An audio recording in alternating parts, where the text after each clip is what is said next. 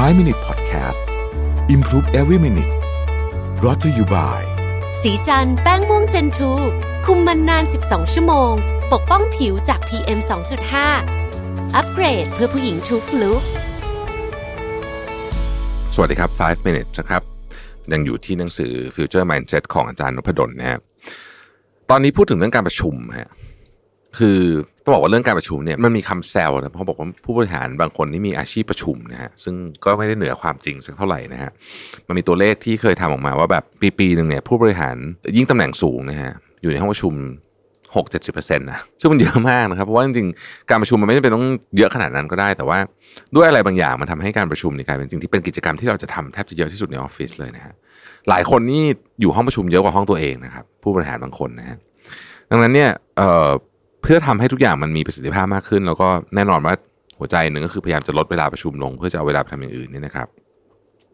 บทนี้จึงเสนอวิธีการประชุม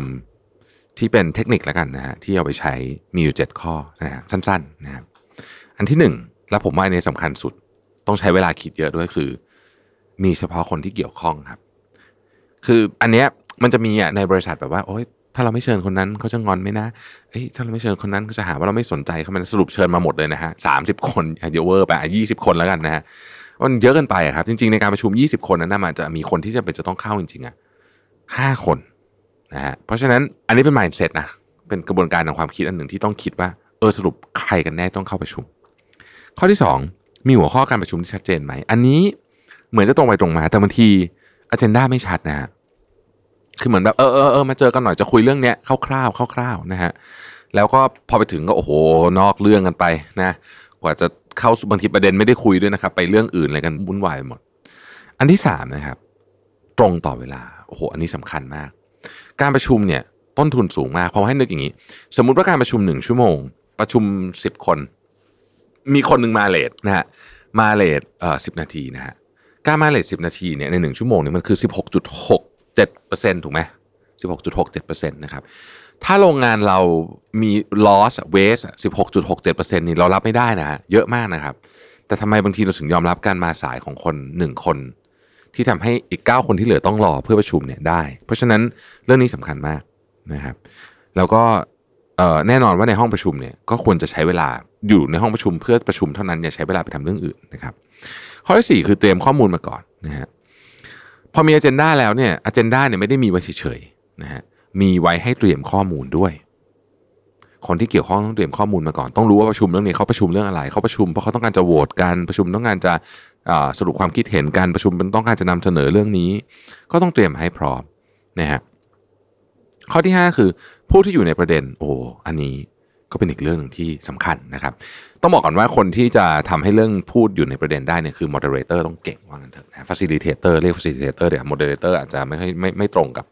เอ่อบทบาทสักเท่าไหร่นะฮะบางทีมันออกนอกประเด็นไปเยอะนะฮะคือพูดไปพูดมาก็ก็ออกนอกประเด็นไปเยอะเนี่ย คนที่เป็น facilitator เนี่ยนะฮะประธานในที่ประชุมนะต้องสามารถที่จะตบเรื่องกลับเข้ามาให้ได้นะฮะอันนี้เป็นทักษะอย่างหนึ่งนะครับ ข้อที่ 6 ครับ ประชุมเสร็จแล้วต้องมี